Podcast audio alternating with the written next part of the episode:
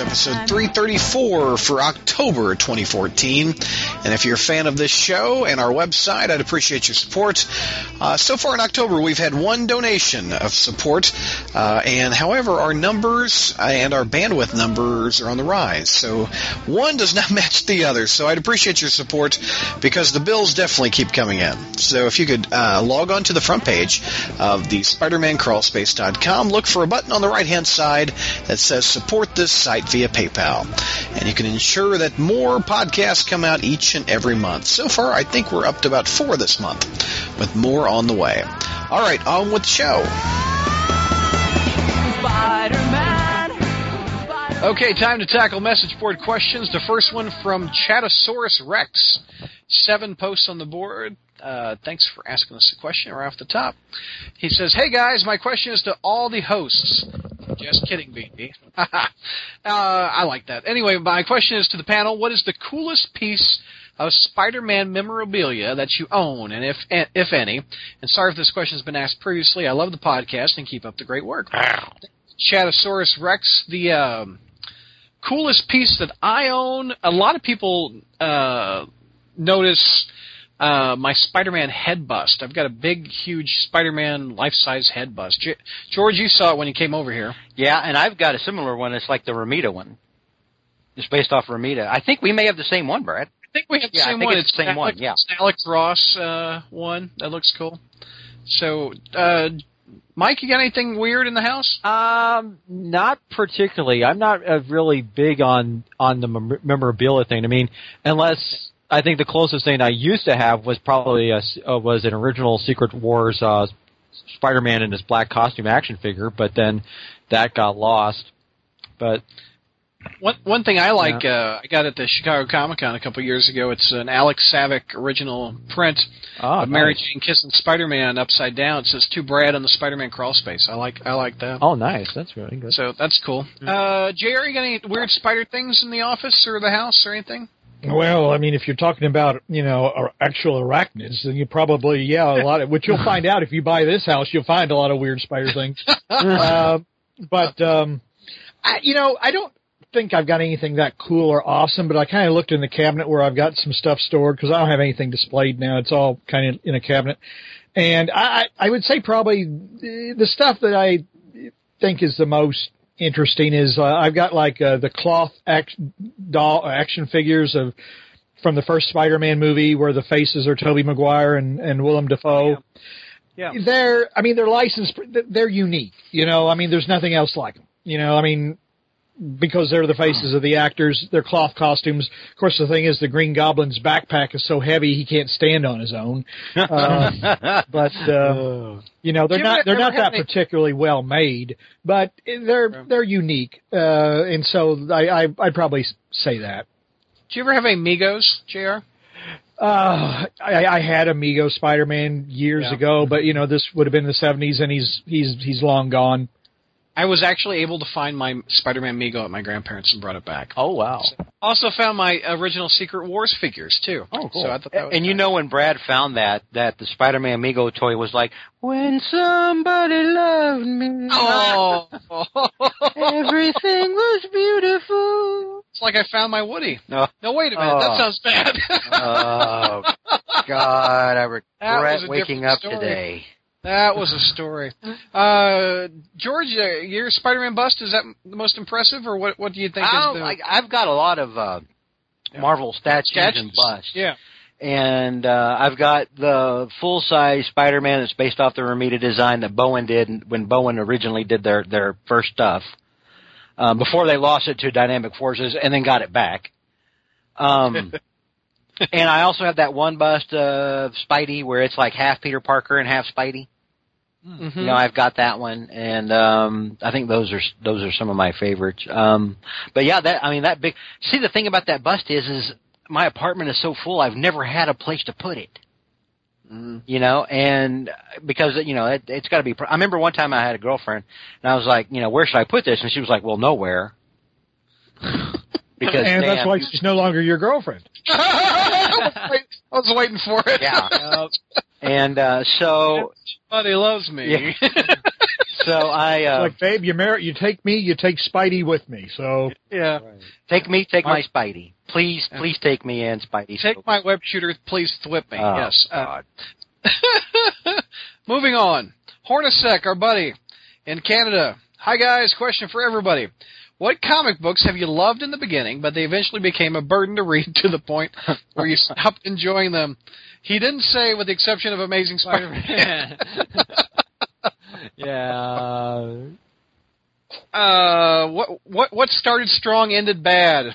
Um, anybody? I went well for my case. I wouldn't say it ended bad. I just kind of got bored with it. Um, I think it was. Um, Back when they were when they were launching the New fifty-two, and um, I think it was with, with uh, Jeff Lemire's Animal Man. Um, I was actually kind of digging where that thing was going, but after a while, I just for whatever reason, I just said, ah. I just kind of kind of started started losing interest with it when it started crossing over with Swamp Thing. Although the Swamp Thing was actually pretty good as well. I just I just kind of just it wasn't so much that. That I thought it was terrible. It just kind of like, eh, I was just kind of starting to lose interest, you know, which is usually kind of happens sometimes. But. I think for me the best example of a recent book that did that to me is uh, Jonathan Hickman's Avengers. Mm, yeah. It, I, I started, I'm like, oh, this is kind of interesting. He wants to build the team. He wants it to get bigger. Now every other month another Earth is shattering into another Earth. Oh, yeah, and, yeah. And the new Avengers title is actually more interesting than the other Avengers title. Mm-hmm. I've, yeah, but, I mean it's uh, it's it's getting to a point where you can kind of tell that this is a sort of a, you know with this whole that this is supposed to be kind of wrapping up his run on Avengers. It's kind of like oh, about kind of time that it's kind of starting to happen. An- another uh, recent example that comes to mind is uh, Uncanny Avengers. I oh, like yeah. the idea. I like the idea of uh, the X-Men and the Avengers forming a team. But now uh, Scarlet Witch died, uh, Rogue died, everybody died. They get better the next issue. Yeah. I, I just it, it's very confusing. Yeah, and then anybody course, else? It, yeah, and then of course it's leading into that Axis thing now. I don't know if you've right. seen the latest one of the of uh, Uncanny twenty-five, Avengers twenty-five. I'm I'm like two or three behind on that. Oh, one okay. Like like Hornacek says, it's a chore to read. Mm-hmm. Yeah. So. Uh, George or J R, any books that come to mind that, it's, that you liked in the beginning of the chore now to read? Web of Spider-Man started really strong and then fizzled out. Like yes. I, I mean, got bad fairly quickly after it had started.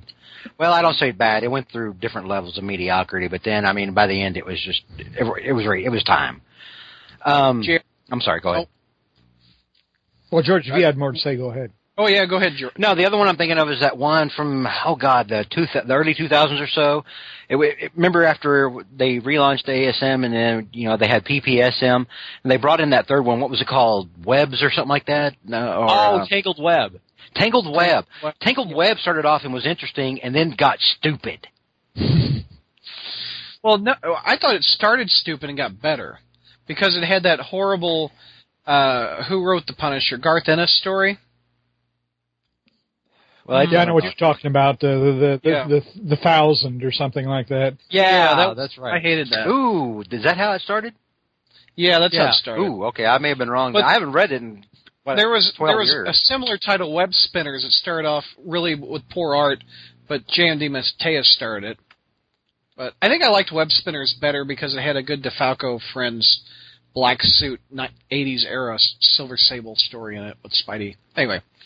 Uh, oh, we didn't get to J R. What's the book that started strong and you hated it at the end? I was about to say, uh, at least about three times in the last forty years has been Amazing Spider-Man. Uh-huh. But uh, out, out, true, dude. Outside of that, though, uh, you know, I'd say the Star Trek license comics. Um, but the thing is, except for the first D C run and the early part of the second D C run where Peter David was writing them, yeah. they've just not been very good. And I, I just, I mean, I collected them all for a while, but you know, now, you know, I don't get any of the I D W stuff and I haven't in years. And, and, um, I was, I was trying to think of who, you know, they had like a bunch of uh, other miniseries, you know, at four bucks a pop, they just aren't, they aren't very good. And it's like, I, I just don't know what it is that, that, that the, they can't get Star Trek right. But, right. so anyway, it's probably because they can't change much canon.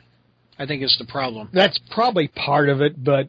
Yeah. You know, well, technically, since they've rebooted Trek now, I mean, you can technically, they don't really have that worry have to worry about that problem necessarily. Well, there was actually a solicit, J R, that I thought looked kind of interesting. I almost ordered it, where Q interacts with the Chris Pine universe. Yeah, that's going on right now, yeah. Yeah. Mm. Are you reading it? No, I no, I, I'm not reading it. Uh, yeah, I haven't. Not either. You know, it's like I said, I'm, I'm just not going to invest the money in it. You know, it's like the, the thing.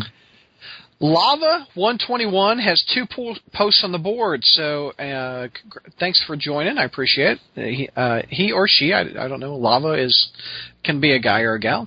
Hey, guys, first post. Okay, I was wondering, since D C's Batman sixty-six is getting so popular, how do you feel of Marvel doing the same with their old live-action shows? Maybe a Spider-Man seventy-seven comic strip based off the stories from the old seventy-seven show, and add more seventy-seven-style stories that could have happened in the show, adapted into a comic book with the the old Hulk show. I would buy a Bill Bixby seventy-seven Spider-Man crossover. Spider-Man didn't have any enemies. Yeah, seventy-seven show. Well, not like, uh, not. He didn't have any supervillains. He didn't have any supervillains. He had street. Like, well, he did. It was like however, Spider- just a sniper. However, yeah, Spider-Man in that T V show did have a clone. He did have a clone. He yeah. did have an evil clone but, in that. But Batman sixty-six was just so much w- better done. Mm-hmm. I mean, uh, he had he had his rogues gallery. Right. Spider-Man didn't have a rogues gallery, so that show is not as fondly remembered, uh, with the exception of uh, the folks well, like myself that we'd never seen a live-action Spider-Man. I think that's what the appeal of that show is, mm-hmm. seeing a live-action Spider-Man climb a wall. Right. Mm-hmm. Now, he asked, also asked about the old, would you pick, now, Brad, would you, since you're a Hulk fan, would you pick up the uh, Bill Bixby Hulk comic if they did a style of something like that? I, I, I guess. Well, well, I'd like the series to wrap up. I'd like to see an ending of that show. Mm-hmm. And, you're, and I take it you don't, you don't want to count the death of the Incredible Hulk T V. Well, no, but Bixby got sick before he could get the Hulk better. But no, the uh, the original, if you go to Kenneth Johnson's website, who was the producer of the original Hulk T V show, he said that he wished that C B S would have given a, given him a heads up, mm-hmm. so he could have wrapped up his series. And, and the the the idea that he had was to have put Banner on trial.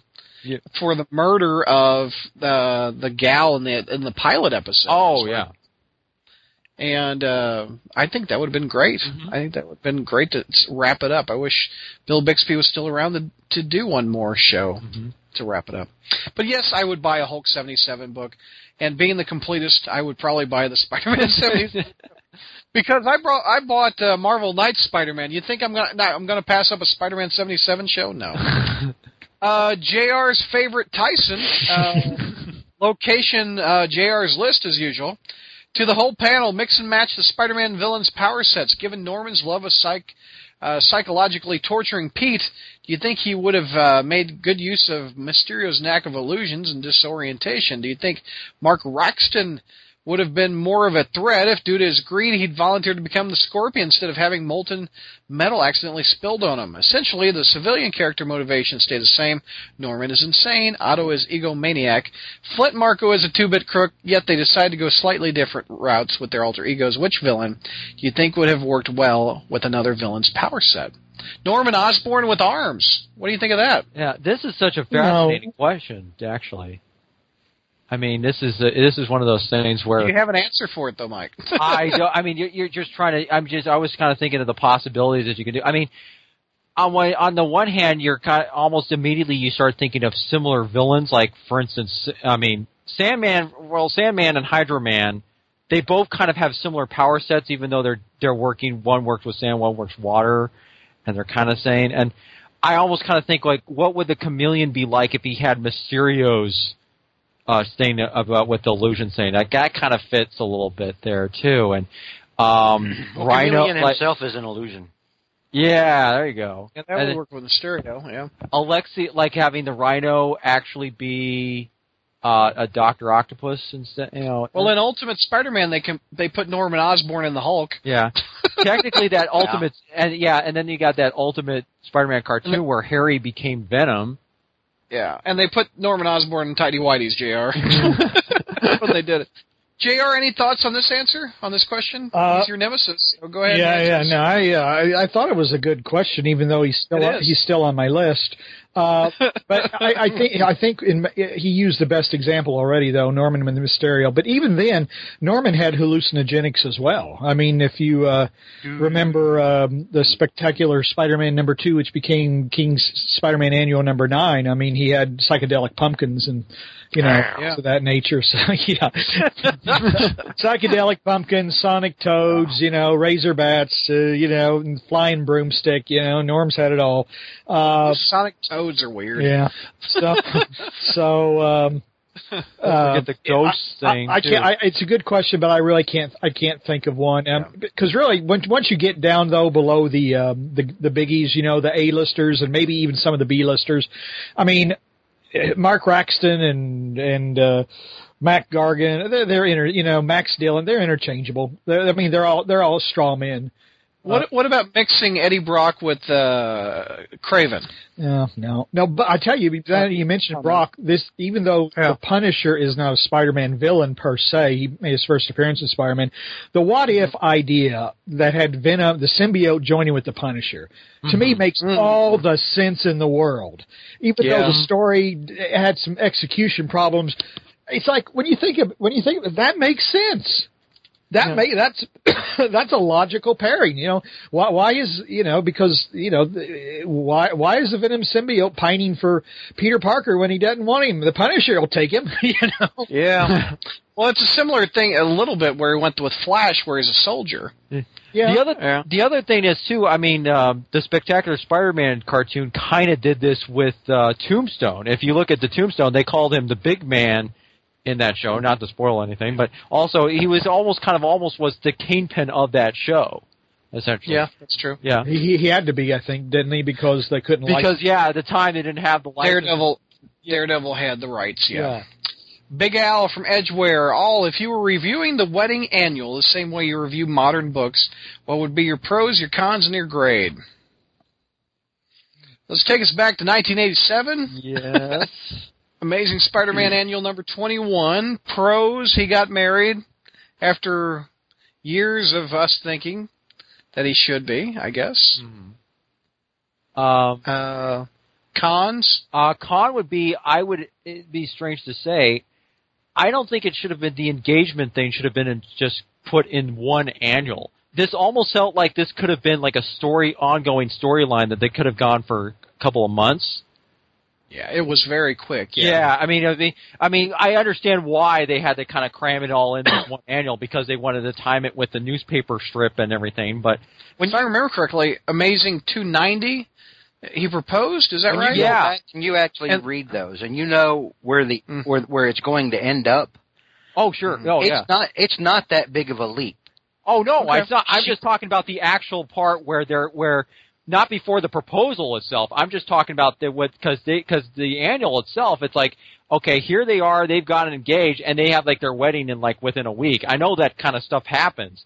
I'm just saying that that that part showing that Peter and Mary Jane engaged and having to work out. Oh, maybe he's looking into like you know, buy you know doing the wedding planning and everything, but he's got to do Spider-Man stuff or doing other kind of stuff. That could have been a story ongoing storyline if they chose. Well, the the, the thing is that well. These are two people. Consider, yeah. consider this. That had already dated years before. Right. That had already dated on and off, that were already close. Hell, she had a key to his apartment already. Mm-hmm. Mm-hmm. So, you know, this is why for me, and I'm not saying you're saying this, Mike. I'm just saying all this time when people are like, well, the wedding was rushed, is such total and complete bullshit. Oh, yeah, I agree. Yeah, I agree. I, I mean, mean I, it, like, it is the biggest false. Well, it happened within a couple months, within after the proposal, right? But That's yo, what I was but, you, but in but in the lead up to that, you can kind of see that they were doing that. I mean, even with um, when she when Mary Jane was brought back, I think uh, I think it was it was what was it um, whatever issue that Two, was two forty-three. Yeah, and then they get married. That was in eighty-three, and then they get married in eighty-seven. So and that all that time, you can kind of see that there was this whole will they or won't they kind of all you know. They're oh we're just friends, but we could but they they're implying that it could easily be more. That whole thing was going on all throughout um, through those two, three through those three years and everything. So well, you know, um, I mean, here, here's the thing: if they had stretched it out, Yeah. How, how compelling was, oh, Spider and Mary Jane are going to sample wedding cakes today. how, how compelling is that?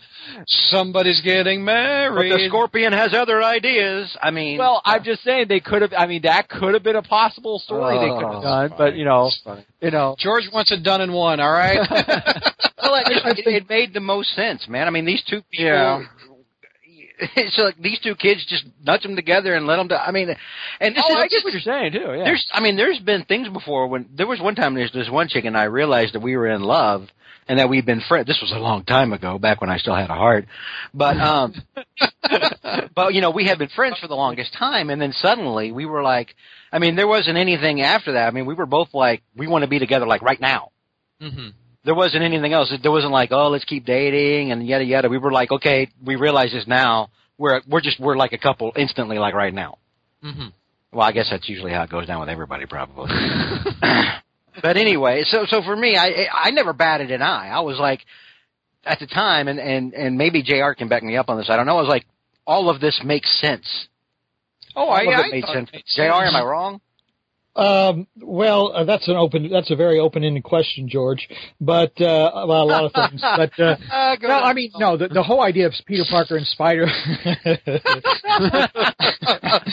Oh boy. A little bit, One a little bit, a little bit, too, too much Metamucil there. Um, no, the, the idea of Peter, Mary Jane getting married, and, and I did think it was a little bit rushed, but the reason I thought it was rushed is because when people get married, I mean, they didn't even have the kid discussion.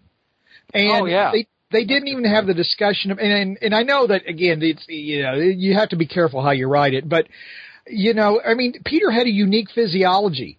I mean, you just yeah, you know, I don't want to get into the laying a thousand eggs of cancer, you know, thing like in Spider-Man Rain. Oh, in Spider-Man Rain. But, but, oh, I thought you were going to reference the the adjectiveless uh, fifteen with uh, the talk with the beast. Well, yeah, see, that's it. They didn't have the ba- they didn't have the kid talk until after they were married. And then right. the, the, the, here's the thing, like with Brand New before well before Brand New Day, One More Day, where Mary Jane tells Peter, "I always wanted to have kids," and Peter says, "Well, you never told me that." And it's like.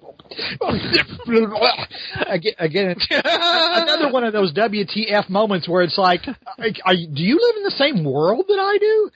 Uh, so that th- that was kind of missing in in either the lead up or uh, you know, because again, here's the thing: when I got married, my wife and I had to have blood tests for the R H factor, and I guess. You know, you youngins have told me that Bailey or whatever have told me that you they don't do that anymore. But we had to have a blood test. And I, did, I didn't have to have a blood yeah, test. Yeah. We had to, maybe I don't know. Maybe it's a state thing. Maybe you know Indiana right. required it, but we had to have a blood test to see whether if we were to make sure we were both you know R H positive.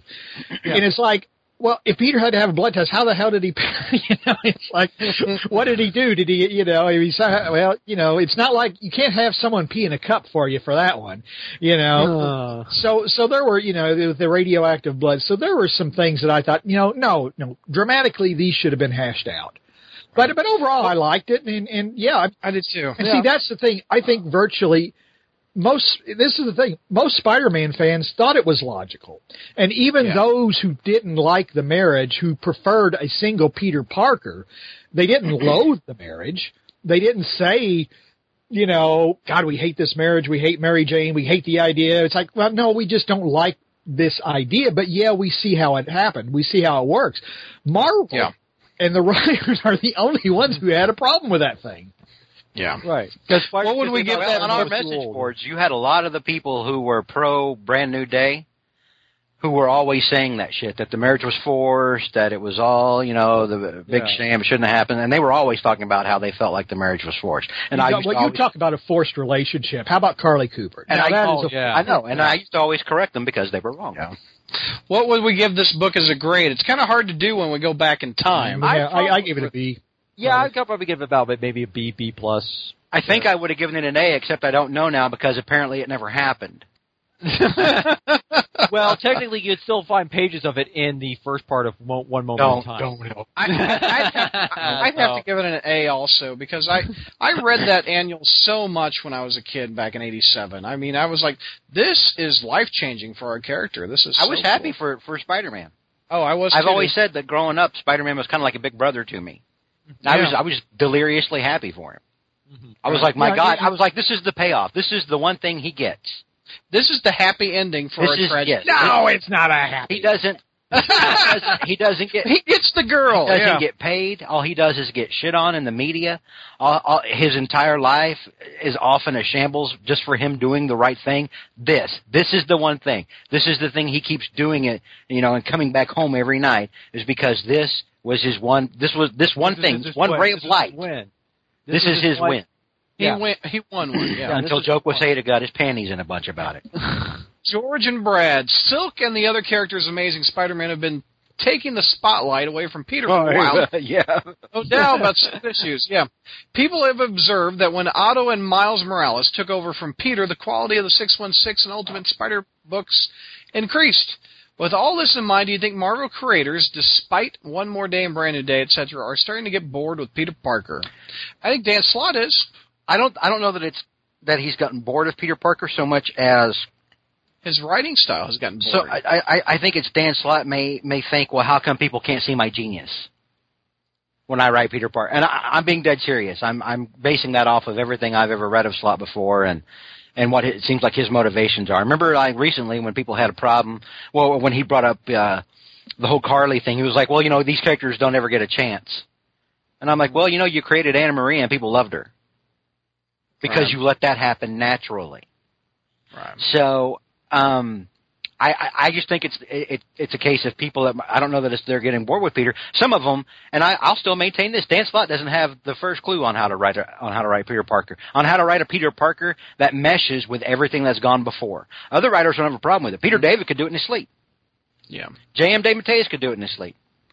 But for some reason, when when mm-hmm. Slott gets there, it's automatically, well, he's going to act this way because this is what I want for the story, and it doesn't mesh with what what we know of the character, and that's why it's been so it's been so uh, abrasive. I mean, abrasive is maybe a, a an abrasive word. Abrasive is an abrasive word. Abrasive is. But rough. I'm going to yes. say abrasive. To everyone, are there any runs on Spider-Man which you realize in hindsight were better than you originally thought? I found that with the stuff post uh, One More Day, Michelini's early run, Peter David's Friendly, and Sakasa's sensational runs are actually better than I thought, even if it's because they're just not inoffensive. I was going to say uh, Sakasa's sensational, and what reminded me yeah. of it, Brad, was when we just recently did Stegron on Fight Club.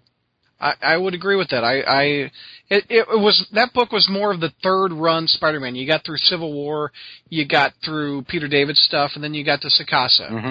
and he got he kind of got overlooked. And, and reading that Stegron story, I would agree that kind of overlooked.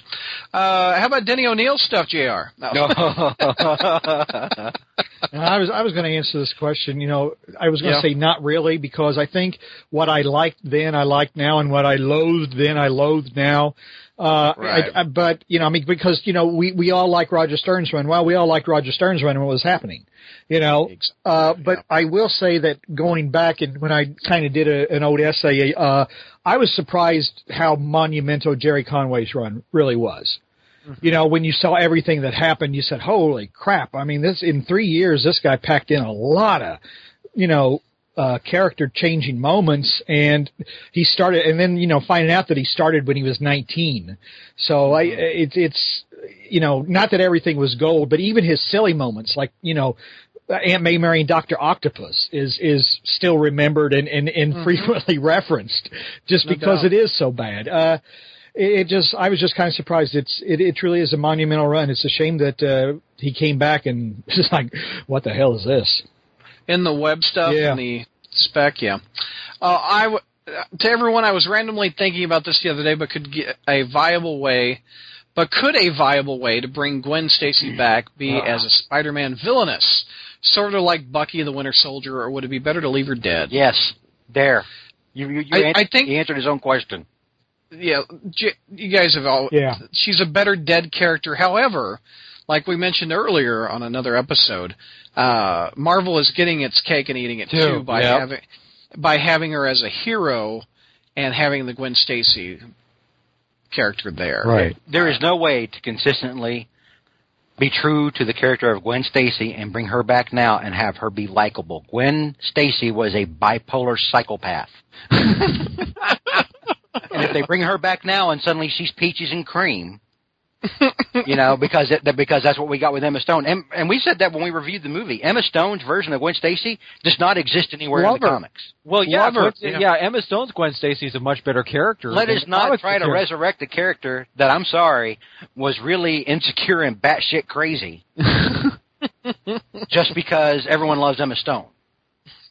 Yeah. Well, I mean, he's talking about, well, he's talking about possibly bringing Gwen back as a potential villain. So maybe that that aspect of her, George, can. If she comes like back and she's like, and, and she's just, I mean, she's like Arkham Asylum nuts. That would be consistent, but no, she's better dead. Because here's the well, thing, she's she's one of his greatest failures. Right. Yeah. Yeah. And he needs he for a man who is all about responsibility, he needs those over his head. He needs Uncle Ben over his head. He needs Gwen's ghost always looking over him, over overlooking his shoulder. Oh yeah. These are things he doesn't need to lose. When you when you take that away, you've taken away something from the core character.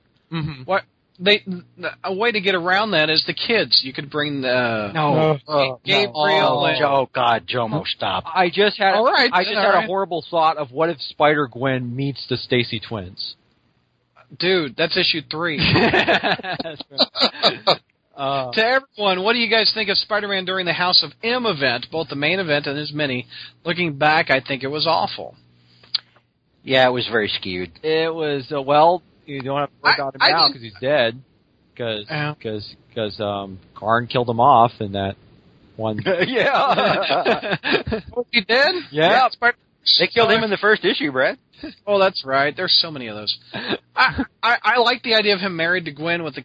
They had a kid, didn't they? Yeah, yes. They did. I guess after she got out of the psych ward, after after an extended stay at turned Bellevue. Into a villainous. Yeah. Uh, to all who remember the event, what was the general fan reaction to the wedding when it was first announced and happened in the book at the time? Well, that was eighty-seven. That was pre-internet. Um, I didn't. I didn't really have any Spider friends in uh, eighty-seven to talk about the wedding. Yeah. The people who I knew, because I had friends in high school and junior high that were reading back then. Yeah. Um, and they all liked it. I mean, no one said, no one ever said, I can't believe they just did this. Everybody was like, it, it made sense for the character. When you have a character whose main motiv- motivation, the central thesis of the character is responsibility, there is no bigger responsibility than getting married.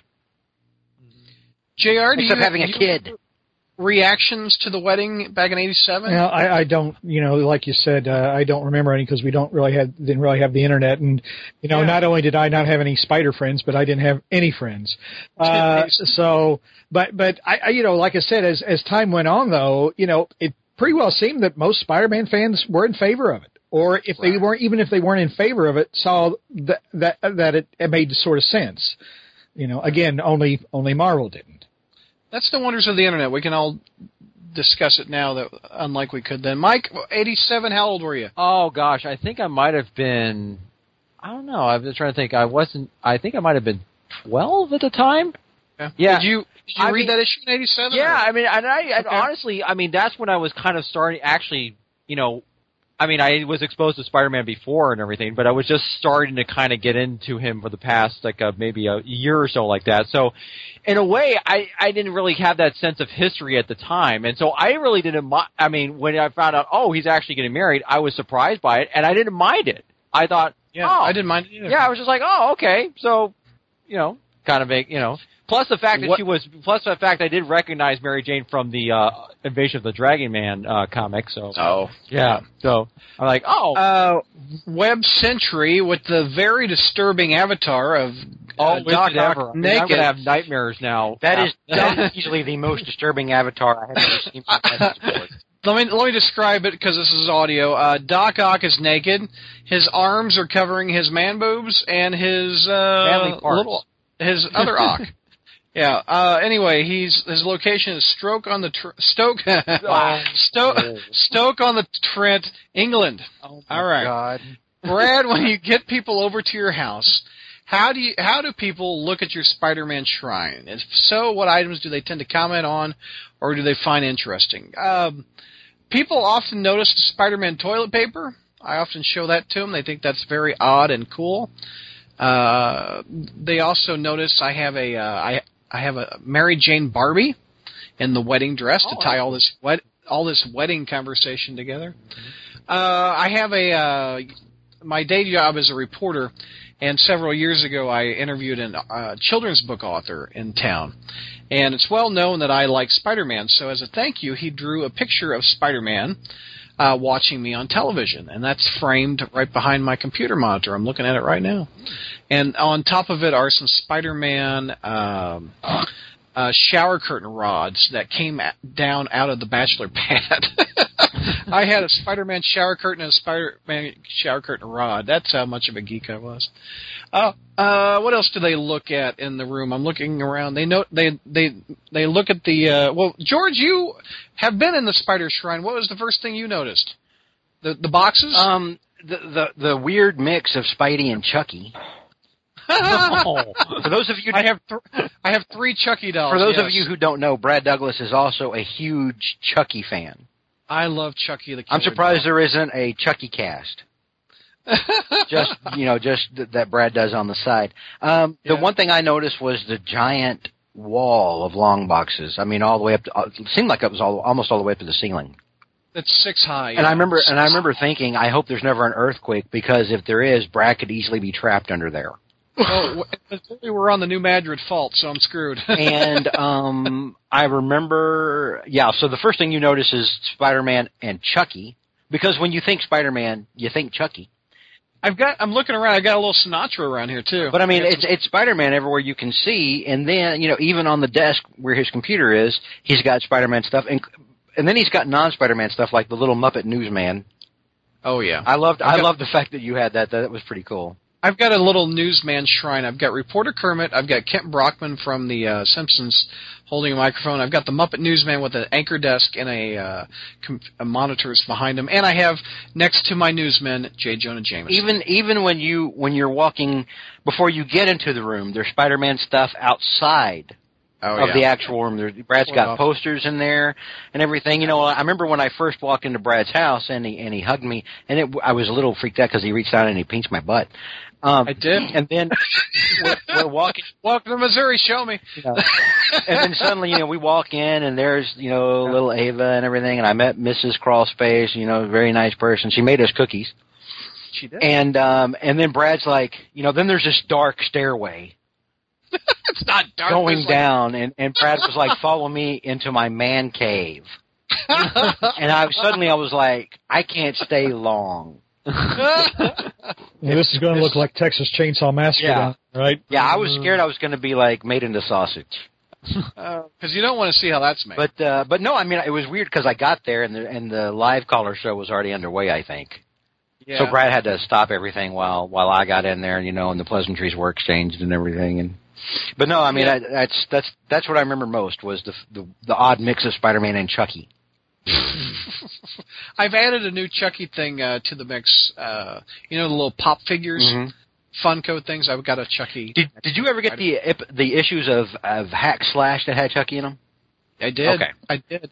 I even have the Innovation comics from the early nineteen nineties that had Child's Play in them. Mm, okay. Yeah. That's you know, in all these episodes, three hundred plus, we've never ch- talked Chucky. Well, we just That's, did. I know that's it took three hundred. That's the other thing I, I've I've always loved. I'm going to share because this is similar to the Spider-Man three story where Spider-Man smacked a bitch with the, with the uh, funny movie going experiences. If you have, have anybody on the show, have you have you seen the movie Bride of Chucky? Have you seen oh, this? Because of yeah, you, Brad. I think so. Because of you.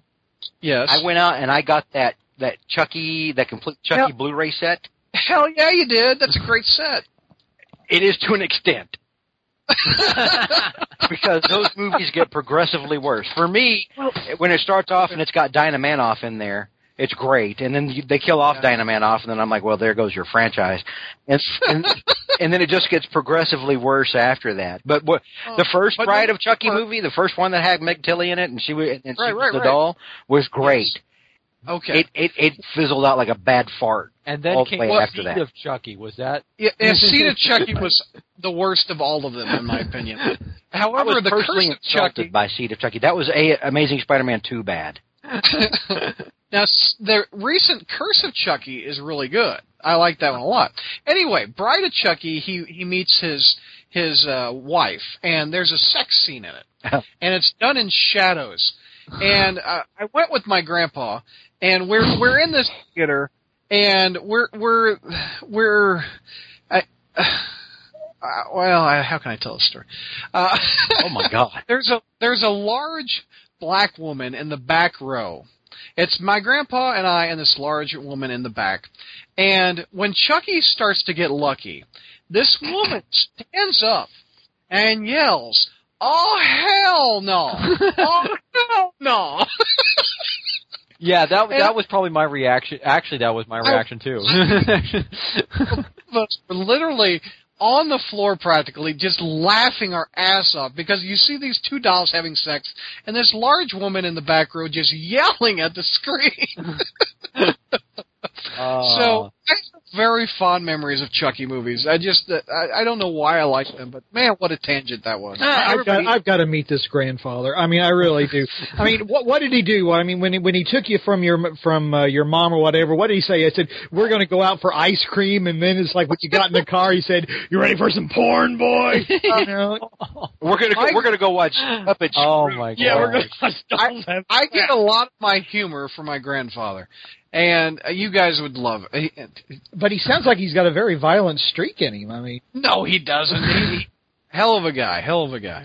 Well, maybe right. As George said, Brad had it coming. What did I? And then what did I follow up with that? I don't even. I think know. I called J R a goddamn monster. Monster. Yeah. Here, let's go back on topic. We've we've done the Chucky crawl space. All right, J R, uh, can you give a quick rundown? Oh hell, this isn't Spider-Man either.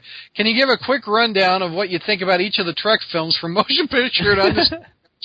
And what do you think is the worst? Because we've Five. never done this before, One. ever. Oh, my God. One's the worst, isn't it, J R? Well, first, yeah, I mean, he wants to, I'm going to have to do this quick because I could sit, I mean, this could, I could do my own podcast about these, but uh, number one, the motion picture is a paralyzing bore and always yeah. was. Wrath of Khan is a big, overblown, overacted, overdone comic book on the big screen, and it's just totally awesome. Um, Search for Spock does not deserve the grief, it, or you know, never deserved to be bumped in with the odd movie. Sucks. It's a fairly, it's a decent movie, kind of limited by the fact that it had to undo the big event of the previous movie. Voyage right. Home was fun at the time, but I don't think it's aged well. Uh, Final Frontier was a potentially awesome idea, totally botched. By oh, Shatner yeah. and Paramount. And horrid special effects. The word, I mean, special effects shouldn't have to sell a movie, but they also shouldn't be so bad they take you out of it. And these were that bad.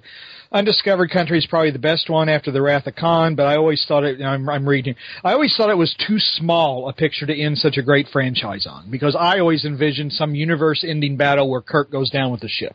To me, that's, that, to me, that should have been the, always have been the end of Star Trek, is James T. Kirk by himself taking the Enterprise, you know, into a one-way trip to save the galaxy or something. Better than no. what happened to him in Generations. Exactly. Oh, exactly. Yeah, oh my but God. Shot in the back on a bridge. Yeah. What the hell? I mean, the wrong I, bridge. You know, I, I really thought that's how Star Trek should have ended. I mean, it, with Kirk and the Enterprise, you know, going yep. down in flames, saving everything. But you know, mm-hmm. anyway, you know, they didn't have the imagination for that. The battle between the worst. Is, they didn't. And I, that's I'm the, shit I'm right the negative there. one. No. The, the, yeah, but we all love J R. Let me go write a negative. The, bat- the battle for the worst. But you see, I'm the cranky old uncle. Everybody expects it of me. Yeah, yeah. yeah. So don't don't leave your kids with J R. uh, the battle between the worst is between Motion Picture or Final Frontier, and uh, I would not argue with either if that were your assessment. But even though Final Frontier is just plain stupid at mm-hmm. times, the motion picture is just a bore. Okay, but yeah. the, but that wouldn't okay. In its defense, it had Persis Kambata, and she was hot. Hmm. As the, as oh, the bald chick. Okay. Oh yeah, the bald. Yeah, what's? I'm name? sorry, that was no, for for, number for like five the, had Michelle Nichols half naked for, on a hill. For the eight-year-old me, the bald hot chick was was all something new that I wasn't ready for, and I was like, she's bald, but I'm weirdly into it. Yeah. Wow. But, but then suddenly I is, came to grips with my Doctor Zira crush from Planet of the Apes. G- Doctor G- Doctor Zira is played by uh, well, no, I mean, I was about to say no. That was her name was Ari because you were into Helena, Helena Bonham Carter. I had a huge crush. J R remembers this because from yeah. the Wonder Realm days when the when the when the Tim Burton Planet of the Apes movies came out. I mean, I've always thought you know Helena Bonham Carter was cute, but for some reason when they put her in the ape makeup and they gave her that little haircut, the little pixie haircut, and the little you know, I had a such a thing for Ari. I used to. I remember there were pictures. I used to. I had a picture of her and I drew a heart over it, and it said "Ari loves George." I did the same thing, uh, oddly enough, for Kirsten Krug from Smallville. And um, in fact, I made that into a T V show. I said that was coming on this fall. Was was Lana Loves George? Um, and anyway, yeah. So that brought a whole new meaning to when George would say, "I've got to spank my monkey." I was thinking, okay, oh, George never said that. What George said no, was, "I picture, it's kinda, I, I picture candlelight and us by a fire and picking the, the you know the pests off out of one another's hair." Like, hey, baby, you want to peel my banana? All right, uh, real quick, Star Trek related, even though this is the damn Spider-Man podcast. Uh, the rumor of Shatner coming back for number three. Uh, what do you think of that, J R? I don't know. I really uh, don't. It's the fiftieth anniversary. I know that. That's the thing. You almost have to do something, but I. Yeah. I, I, I would I would like to. I, I would say see Nimoy one. I don't want to see Shatner again. I really don't. I do. I want to see him undo the horrible death that he had in Generations. Please undo that. This is your last chance. Do it. Anyway, uh, J R and Brad, if both of your wives were Spider-Man villains, which would they each be regardless this, of... This is interesting. Yeah, re- this is... What, which would each be regardless of the villain's gender? Who would my wife be and who would... Regardless of gender? What the hell fun is in that? Other, in other words... In, in other so my wife could be like the Goblin? In other words, that they would have... Yeah, they basically would have, what, okay. the personality of the villains or something? Oh, tread lightly here, Brad. Yeah, you're in hot water here, boys. It's a trap! I was about to say, I can't get any more hot water than I already am, so... Yeah. Brad's the one... You're scalded. Uh, do you want to go first, J R? Because I'm trying to think. Yeah. Oh, uh, definitely. Well, first of all, if she, it would be a villain who had this, the power to make money disappear because. Like, oh, holy crap! But, uh, but uh, for funny. Existing Spider-Man villains, I would say the Chameleon, because the woman. Oh my god! Oh my god! I hear divorce bells in the background. Because who I live, divorce bells. Uh, Where's the J R? Uh, I was about to say because I have to be careful because my voice carries, but uh, I would I, I, I would almost say that um, god, the, the person I met is not the person I live with. Oh my! So god. Definitely the Chameleon. Oh, oh my god! Funniest god. I, I think mine is uh, what most women do to men. And uh, Romita Bobbitt? All... No, no, no, no, no. But it's not a Spider-Man villain. Well, that's not the question, Brad. That's you have the to question. Adhere to the well, I don't give a shit. I'm, I'm answering it what I think my wife is a villain. I I'm think sorry, women, Web Century. I, I think women confuse men more than anything, and they're much. They're almost a riddle. So I think mine is the Riddler, because sometimes they say things and you just don't hear it, and you just can't decipher what they're saying. Wait a minute. Now, when the yeah. Riddler says stuff, people hear it. They're just sometimes not smart enough to put the pieces to- well, together. Well, by yeah. God, I'm not the world's greatest detective, sir. I'm not. I th- so because you're not the sharpest crayon in the box, now your wife's got to be a Batman villain.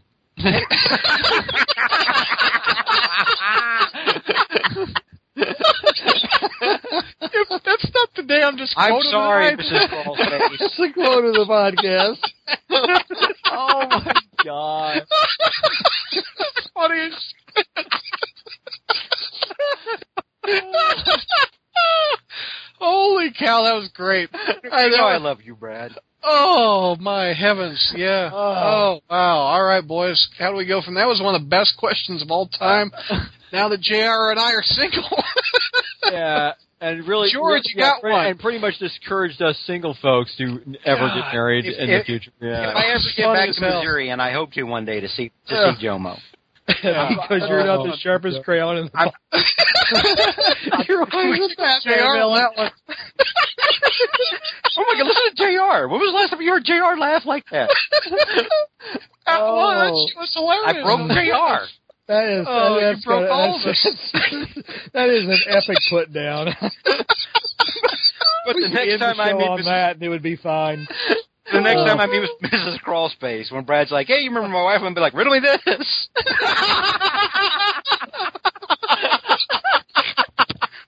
Riddle me this. Riddle me that. Uh, take out the trash or not? I don't know. Puzzle, a puzzle, a quiz, you a quiz. I'm uh, gonna keep you guessing like nobody's business. Who? I'm a whiz, and my oh name my. is the Riddler. Did y'all never hear that song that Frank Gorshin did? Oh man, Frank oh, Gorshin right. had his own had his own Riddler single. Gorshin. Are y'all not familiar Gorshin. with it? Yeah, I just oh, sang. Wow. You've got last question from Web Century to George. What direction do you think the up and coming Doctor Strange movie should take? I'm so glad you asked me this question. All right, riddle me that. Web, Web Century. Um, well, you know, I, for those of you who follow comic book movie news, it was announced yesterday that officially Joaquin Phoenix is not going to be Doctor Strange. Um, I'm happy. I am happy about this, too. Now, I, that does not mean that I think Joaquin Phoenix is a bad actor. I think he's a good actor who has a strange life, but he he himself is a good actor. He is talented. Yes. He is wrong for Doctor Strange. He is completely wrong for Doctor Strange. Don Draper is... I still have my hopes that Missouri's own John Hamm... Yeah. will somehow be able, because his name was bandied about at one point, will still be able to play the character. Joaquin Phoenix's big thing was that he didn't want to be, he didn't want to have to act through most of the movie in front of a green screen. Mm-hmm. And uh, and I can respect that, but I, I'm like, we dodged a bullet here, but now it makes me nervous because if that's who they were looking at, I'm like, well, who else are you looking at? Because you need to go back to looking at John Hamm. What was the other actor, the uh, Ethan Hawke? Is that who no, they were looking at? No, it was Patrick Dempsey. They've gone through I like Patrick... I thought one of the rumors was they were looking at Johnny Depp at one point. They were looking at Johnny Depp. Ethan Hawke, I thought, too. They were looking at, uh, or Patrick Dempsey was looking at himself. They were looking at Johnny Depp. Patrick Dempsey just looks like uh, no, he does not. He's not look anything yeah. like Doctor Strange, Brad. You shut your mouth. You shut your goddamn mouth right now. You don't crayon. I'm crippling with another riddle and detective crayon insult. I mean, other uh, other names that were discussed were John Hamm, Missouri's own John Hamm, who Brad and I both want. That's my number one. If you've one. watched Mad Men, this oh, this this guy can do it. This is this is the yep. guy to do it. Um and uh, Jared Leto. And so those are the names that are that have been bandied about before, and now we know that Joaquin Phoenix is not it. What we also know. Um, and this isn't official. This is, you know, people talking off the record about, you know, the way the direction Marvel's going. Is they're not going to do an origin story. I'm glad. Is that yeah. when, when the doc? Yes, I think that is the way to go. Is that when the story starts off, he will already be established as the Sorcerer Supreme, and I'm I'm all in favor with that. I want Doctor Strange because these these Marvel movies keep keep upping the ante. Yeah. I mean, they just keep getting bigger and bigger and bigger, and the threats keep getting, like, larger and larger. You need somebody who's going to be able to kick ass from day one and not have to learn the ropes. Well, I'm a rookie now. What's going on? They need somebody who's going to just walk in and, and shut the room down. Yeah. You know, and lay the cosmic hammer down. And that's that's and I think that they're that that's the right direction to go with Doctor Strange. Jolly Jovial Jonah from the Justice League Watchtower has a question for everybody. What are your thoughts on the Edge of the Spider-Verse so far? We kind of discussed this on a previous show. Uh, the noir, George thought was so-so. I would agree. The we li- we all liked the Gwen Stacy one, mm-hmm. the second one. I didn't really care for the, the robot one on number three. Oh yeah, three was kind of uh, the art was great. Yeah, I mean three was kind of it's the problem with uh, with three is that it kind of like there was very exposition heavy. Although I did like the uh, when they tried to did the callback to the old uh, Marvel cards. As well, that was good. That was that was that was pretty cool. It was sweet. It wasn't a Peter Parker either. Well, no, it was almost like it all. It was kind of almost kind of the thing is it starts off. It looks like it was almost kind of really reminiscent of like a. It's like he took a Japanese manga story and then yeah. retranslated it into a Western superhero comic, but then it got turned into sort of like this cautionary Twilight Zone-esque kind of thing at the right. end. Yeah. And then of course, then I don't know if you picked up the fourth one yet. No, I haven't read the fourth one. The fourth one, one is kind of almost of a Tales of the Crypt version of Peter Parker's Spider-Man origin, and it's yeah. actually it's it's essentially it's pretty. It gets. I mean, it's kind of has a very dark kind of humor involved with it a little bit. I mean, it gets yeah. really kind of. It's again. It, it just think again. Think Tales of the Crypt, and you know how that kind of stuff. If you ever seen like right. that kind of T V, old T V. It's like a modern Twilight Zone. Yeah, I mean, it's just basically, um, but it's essentially it's a subversion of the Peter Parker origin story, essentially. Right. His other question, uh, what D C titles are you guys picking up? All the Bat books. I can me. I can count them on one hand and have five fingers to spare. Mike, you're the only hope. I know J R's not picking um, up any. I've been I've actually been following uh, mostly Batman. Um, I've um, kind of been occasionally looking at Eternal, the Batman Eternal. Have you been Have you been picking up that one? Yeah, I I, I bought all those. Yeah, the, and then there's hot and cold in it. What? It's hot and cold. Yeah, because I mean, you're because you're dealing with different uh, different writers and artists on that thing. You you get some really good ones, and then you get a lot of filler. Yeah. yeah. Um, I was sort of and I was sort of following um, Future's End. That no, one. I'm not reading that. What? No, I'm not reading that. Yeah. At all. Well, there there's some. Well, apparently there's doing some. I guess it's now they're gearing up for something happening there because if you were following Superman uh, Doomed storyline. I'm sure if Michael Bailey was here, he'd probably tell us a little bit more about it. But, but yeah, they're they're kind of gearing. It looks like they're gearing up for potentially something big with Brainiac, like for next year, like another kind of semi kind of crisis that'll have a thousand parts and drag on for twelve months. Yes, yeah. Well, because next year is actually supposed to be the anniversary of Crisis on Infinite Earths. By the way, Jolly Jovial has um, one of my favorite covers of Superior Foes, where they're the flippage of the characters yeah, is they're all flipping everything off. Yeah, I love the cover. Mm-hmm. Uh, another question: if you've seen it, don't give me spoilers because I've not seen except one episode. But he wants to know our thoughts on Agents of S H I E L D season two and Gotham. What, what have saw, you only seen one episode of? Uh, I only saw the pilot of Gotham and I loved it. I, I haven't surprised seen about how much I liked it. Yeah, Gotham yeah. was actually pretty was actually pretty decent. I've also seen the second episode of it too, and um, both of them now, yeah, yeah. It's, yeah it's, it's, it's a Shield season two. Is it good? Um, Agent, yeah, I enjoyed the the, okay. the premiere. It it had a weird twist at the end, which I thought was sad. Yeah, yeah. I was like, oh Jesus Christ, man, yeah. that's that's awful. Yeah, I mean, it's um, yeah, I'm sure they're gonna build that up a little bit, but yeah, it's one of those things. Yeah, like, Gotham, I'm really excited right out of the gate. I tell you, I, I really liked Gotham, uh, you know, because you know me. I mean, I was mocking the thing for from the get-go. It was like, how come we can't have, you know, Spider-Man has to be a kid and everybody else gets to be a grown-up. Mm-hmm. But um, it had some, it had some rough dialogue. There's some rough writing, like like the part where uh, in the pilot. Um, mm-hmm. This won't spoil it, Brad, because you've already seen it. Yeah. Where where you first meet the Riddler. Oh, and, yeah. And you have Bullock yeah. talking to him, and Bullock's like, oh, hey, you, the riddle guy. And I'm like, stop. Yeah. Stop. Let it happen on its own. I kind of was I was kind of that way when they introduced uh, Ivy, the little mm-hmm. girl who was supposed to be Poison Ivy. I mean, but Whose the guy – not Ivy, yeah. Yeah, I know. But the guy who uh, – I forget the actor's name, the one who's playing the uh, Oswald Cobblepot, the penguin. Yeah, he's creepy. Oh yeah, he's good. That's he's real great. Good. I mean, and that's, he's creepy. Alfred's kind of a dick. Yeah, yeah. And um, and uh, I did not expect for, for Jada Pinkett to be as awesome as, as she is. And mm-hmm. yeah, she, yeah, but I mean, is that is that character normally a woman? I no, that's that. a new, that's an original yeah. character for the show. Oh, it's an original character. I didn't know. Yeah. That. I mean, so the, the Fish Mooney is actually a brand new, a, a entirely new character, exclusively created for the show. And the guy playing Bullock is awesome. That, mm-hmm. Yeah. Donald Logue. Yeah. He's cool. Yeah, Don, Donald Logue. Yeah, but I mean, I was just thinking that the guy, but the guy playing, but the guy playing the younger penguin. I mean, I think that's a that to me is the most compelling storyline of the whole thing about yeah. his. I love. I mean, I'm really wanting to know where out. I want to see how that plays out. A Brad, bit, there's a cameo. Just, there's a cameo in episode two involving the penguin uh, that you're gonna get. A, you're gonna get a big kick out of. Oh, cool. Mm-hmm. Let's keep plowing, gang. Uh, Sir Gigalot, howdy, folks. Sir Gigalot, uh, howdy, folks. Thank you for recommending Spider-Man twenty ninety-nine on a recent podcast. You're welcome. Now that the vastly underrated Superior Foes is done and dusted, aww. I've never heard that phrase, reading twenty ninety-nine really makes it feel there is one legit Spider-Man book still going.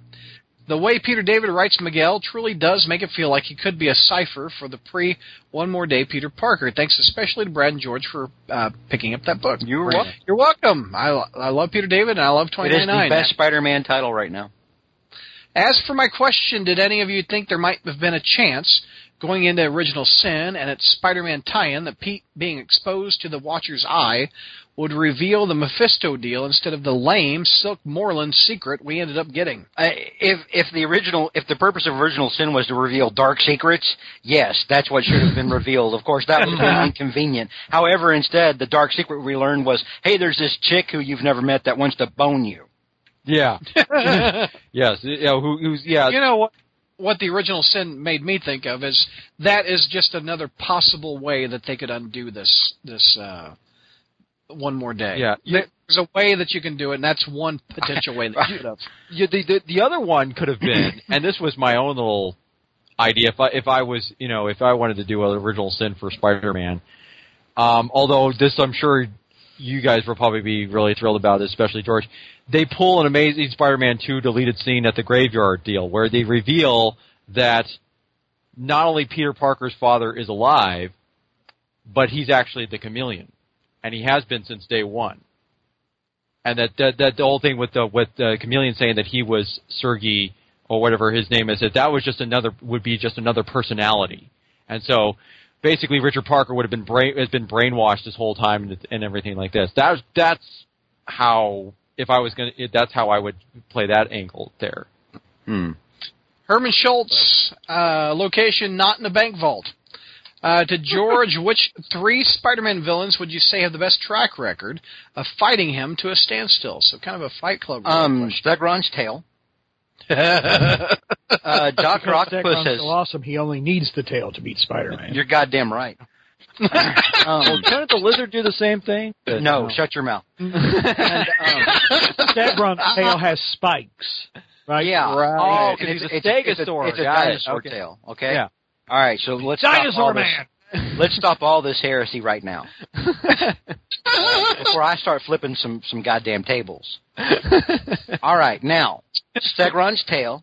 Um, Doctor Octopus not only had, you know, we're, we're talking to a standstill. He's beaten him a few times before. Mm-hmm. Yeah. Um, Here's and big uh, uh, number issue number three. And also, yeah. also, and this may surprise some of you folks, Hobgoblin, Roderick Kingsley. Oh yeah, Roderick good. Kingsley throughout the eighties, throughout the the early and mid eighties. I, I don't know if anybody's had that many getaways from Spider-Man over a prolonged period of time. Yeah, he keeps getting away. Uh, yeah. He always keeps getting away, whether or not it's him doing something that buys him time to escape, or whether after he's usually found a way to cancel out Spider-Man's um, Spider-Sense, or if it's setting up somebody else to take a fall. I mean, that dude was a master at not getting caught. The other, yeah, the thing is, if I if we realize this, he's never actually been sent to prison, has he? Yeah, he has. Oh, he has? Um, Who was that? Wasn't J R wasn't he in prison when the um at the end of Hobgoblin Lives? Yeah, yeah, at the end of Hobgoblin Lives he went. Oh, to... I thought he escaped of that thing. Or I mean, I think I'm probably thinking of another. Well, well Norman was from him afterwards. Yeah, he got. Oh, okay. Then okay, you had what, goblins right. at the gate. Yeah. Oh, yeah. Okay. Yeah, I was just basically. I thought the two. I thought that was the same thing where he after where he goes to that tropical island or something. I thought that was part of Hobgoblin. But here's the thing. I mean, think about that. Let that let that sit in your noggin for a minute. Kingsley first debuted what year, J R, eighty-two, eighty-three? About eighty-three, yeah. He's only, Spider-Man's only sent him to jail once. I'm sorry, this dude... Once in thirty years, this, yeah. This guy's got his number. You know? Uh, Herman also asked to J R, outside of the comics, what would you say has been your favorite portrayal of Norman in other media? Now, the problem is there isn't. I don't know if we, I think I think we've had this question before, but yeah. There's not much to choose from. I mean, there really isn't. I mean, it's uh, he wasn't in the sixties cartoon. He wasn't in the seventies T V show. He only made scant appearance in like the eighties cartoon and Spider-Man and Friends. Uh, the voice in the nineties cartoon of the Goblin I didn't like. I mean, I, I liked Norman's voice. Norman's voice was okay, but. Uh, the Goblin's voice I didn't care for. Uh, Chris Cooper had one scene. Uh, so, I mean, really, by by default, it's Defoe. I mean, It's, the, yeah, it's not the guy that played him in the musical? You know, I would have liked to have seen Patrick Page, because Patrick Page is a very, very res- well-respected actor. And, of course, he gets to go home and bang bang Page. But... Yeah. Uh, um, I, I would like to have seen, but I, I saw I saw somebody else. I didn't see Patrick Page, but I, I would like to have seen Patrick Page. Hey, I, I watched that. Well, did you ever see that video, J R, before it got yanked, that me and Brad shared around a couple of times? On Letterman? Yeah. Yeah. Oh, oh, I was song. thinking of the other video you guys were sharing, but uh, no. Oh, God. Now that's in the cloud. No one will ever Kate, get that. Kate Upton is watching it right now. Is this the All the Freaks Are in New York Tonight or whatever? Yeah, yeah, that's one. All the Freaks. Now, I hated that. I hated the interpretation of the Goblin, but I'm sorry. That was a catchy-ass song. It, it was. I'll give you that. I'll give you that. Uh, Lockdown, our buddy Ryan from Illinois, who is selling a bunch of stuff on the front page to help pay the bills for him.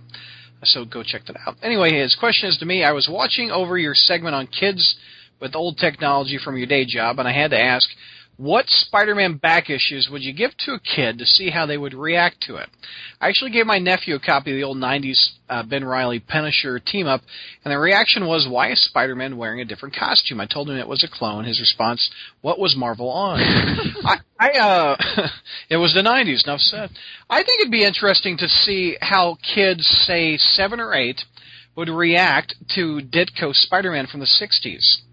Do, can they handle all these panels? Can they handle the older references? Can they handle uh, comic essentially fifty years old? Can they enjoy it as much as we did?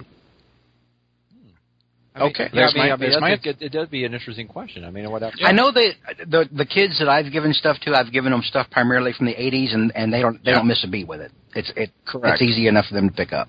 I know. I know when uh, when I was when my uh, one of my nieces and nephews and stuff, they were looking through my digital collection of um, Spider-Man comics, which I have on a on a D V D. I was hoping like you were going to say Spider-Man comics and not Tasteful Nudes. No, no, no, no. They were actually That's they they were there was a point where they were there, yeah there was a point where they were going to click on yeah there was a point where they were going to click on uh, Since Past. And I'm like, yeah. oh, you, you don't want to read that one. So I kind You're of like, perfectly... maybe we skip this one. Yeah, let's let's yeah. skip this story here. We'll just yeah. uh... compare it to compare it to another medium. What do kids that are seven or eight think of I Love Lucy and Andy Griffith? Oh, they're yeah. they're black and they're black and white. Granted, well, Brad, hang on a minute now. Yeah. How did you feel when you were seven or eight and you watched them? Well, I loved I Love Lucy and Andy Griffith. I still love good it. Good comedy is good comedy. But I don't. have as many when I was seven or eight. I didn't have as many choices, you know, as these kids today do. It's funny. It's funny you, you bring that up because I'm a huge Monsters fan. I'm a colossal yeah. Monsters fan. People don't know this about me. By the way, it's the Amazon uh, Gold box deal today. I am um, the complete box set. I, I've always been a huge Monster fan. When I was a kid, I had a huge crush on Yvonne DiCarlo.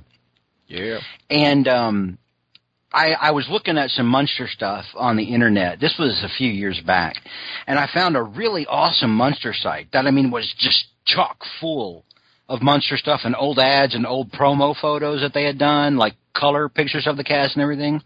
She yeah. she had uh, stuff up there that was like the original pilot that they'd shot with a different Lily, and in fact, it wasn't even Lily; her name was Phoebe. Mm-hmm. And I mean, she had all this stuff, and it turned out this girl was really young. I finally, like, I looked at all the stuff, and, and I think she had, like, a little About Me thing, and she was, like, I think she was in high school. And I was like, oh, my God. And, you know, I was, I, I, that made me proud. I was like, I'm, I'm glad there's, like, a new generation cool. taking over and getting this in, and involved and, and, and, you know, showing this much love for it. I, I was really happy. So, I mean, I just uh, – I guess my theory is the twenty fourteen – seven or eight year olds has have a different attention span than the nineteen eighties seven or eight year old Brad from I don't know. No, I can see your point there. Yeah, because I mean, J R, you have a how old's Spencer? He just he's thirteen now. Does he watch I Love Lucy or Andy Griffith or shows fifty years ago? Well, like Spider-Man's a fifty-year-old comic. But, well, first of all, I don't think that uh, any of the cable channels that we have uh, show run yeah. those. You know, we don't have uh, my. T- uh, I don't know. We, uh, we do have T V Land, but no, he doesn't. He, That's nineties shows anymore. You know? Oh yeah. So I, I I I don't know that he's ever had the chance to watch any of them. Hey, but J R, remember you were telling us last time around, uh, last month, that you took him to see Guardians of the Galaxy, and he got into the seventies soundtrack. Yes, exactly. Oh well, yeah. There. But yeah, I, I think that echoes George's thing. Uh, good stuff is good stuff. Right. That's right. Uh, and, and, you know, a year or two ago, I bought him, uh, like, one of those Bat- or Batman Treasury editions, kind of, not Treasury, but, you know, like, the real real old Batman stories. You know, they reprinted about a dozen of them from, like, the late thirties, early forties. He ate that up. No, that's you cool. know another thing kids like, and I was shocked to find this out, but they like eighties music. Mm-hmm. They really do like eighties music. And I, one of my friends asked me, "So what do you think that is?" And I said, because it's happier. Mm. Yeah. You know? That's cool. Uh, we got a Stegron question. Goddamn right we do. For Michael. No, I'm just kidding. uh, George, being a Stegron fan, a Swarm fan, if the Superior Foes team launched Swarming Stegron, would you buy it in a moment, and what kind of crazy plots do you think Spencer and Lieberman would do? Uh, I can't anticipate what Spencer and Lieber would do because they're they're just so madcap it's hard to try to figure out where they're going next. Um, I would buy it. I mean, I would absolutely. It, Hell yeah. If you did. You, some people don't know this, but what was it, Brad? It was around Christmas or back in December. When we first started doing, right when we when we did the Swarm Fight Club, which was the first Fight Club, um, I, I actually bought Stegron and Swarm figures online and was going to do like Toy Fair stuff with them for the website, where it was going to be like the adventures of. Uh, I think you and I were on the internet at the same time. We were talking, and, and you we went to eBay and you looked them up and you bought them almost. I mean, and they were pretty cheap. Yeah, yeah, and they're nineties yeah, Toy Biz figures. Yeah, yeah. and uh, and I was going to do like a recurring thing with them on the front, but, but part of the problem is is I don't have enough stuff to go with it. So I mean, like them standing next to my blender, I don't know how, how compelling that's going to be, you know, or them sitting next to the package of Oscar Mayer hot dogs in the fridge, I, you know, and uh, eat the wiener, Spider-Man. All that. So so there were problems. I, I ran into problems with that idea. Um, but no, I mean, yeah, I, I would, I would totally buy that, especially if they were like in some kind of buddy movie kind of theme, you know, like, or like uh, the old uh, Road to, you know, movies with Bob Hope and Bing Crosby. Uh, which one's Bob Hope? Which one's Bing Crosby? You know, well, Bob Hope is Bob Hope and Bing Crosby. No, no, no, it's Stegron Bob Hope. Or, oh no, Stegron is totally Bob Hope. Stegron is totally Bob Hope, and Swarm is Bing Crosby. And there's a lot of slapstick with the tail going on. And Swarm is more of the smooth Bing Crosby uh, crooner type. God bless America. And I, I would buy that in a minute. I, I really would. I know you would. Oh, my God. I'd be, I'd be on it like white on rice. J R, since you're the spider history expert, I was wondering if you've ever had a copy of the Spider-Man versus. Lies mini from the early nineties. I did a review on, and if you did, did you feel it was a major after-school special as I did? I don't remember Spider-Man versus. Lies. Well... Lockdown, I am going to show you just what a spider history expert I am. Nice. I don't have a goddamn clue what you...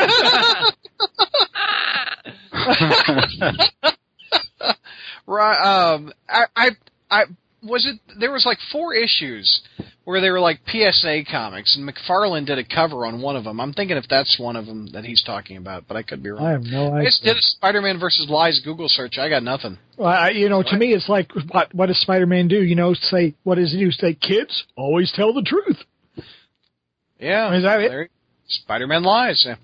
Uh, still a nerd, you gave Learning to Crawl some great in-depth reviews, and I have to ask if Kurt Busiek would have weaved a tale about the cast of the L T C learning to crawl in his classic Untold Tales of Spider-Man, what would he have done differently, and what do you think he would not have touched with a ten-foot web line? Mm. Well, a little bit for a little preface here. I mean, obviously I can't get into the mind of Kurt Busiek, so, uh, but I do kind of believe, like, if I would, were to speculate, I would think that he would do something a little bit maybe with the A V Club, because having a peer group of, of uh, kind of Peter having a peer group of kind of fellow geeks and nerds or something, I think I could kind of totally see see uh, Busiek kind of do something with that, if you know, um, and sort of you know, uh, what he probably would have definitely done differently. I don't think he wouldn't have this big huge emphasis on Clash.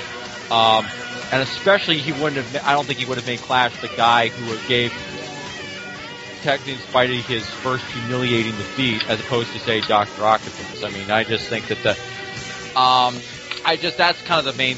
I think those are the two things that I think, I think that come to mind. What he would do with the, with that series if uh, if he was doing if if it Weevil was was doing Untold uh, Tales again, which in some ways I, I, um, I think in some ways I think it's probably in say with Untold Tales he kind of did what you know he needed to do there, and it didn't you know but yeah, I uh, cannot find Spider-Man versus. Life. I can't either. Any, I did a Google on search any well. Google search. I don't remember any nineties uh, miniseries that you're talking about, Ryan. Web it makes me lies? think of the Fleetwood Mac song. Oh, wait a minute. Was it Spider-Man Web of Lies? Oh, no, that's the fan fiction. Excuse me. The fan fiction called that. Okay, never mind. He did that fan fiction.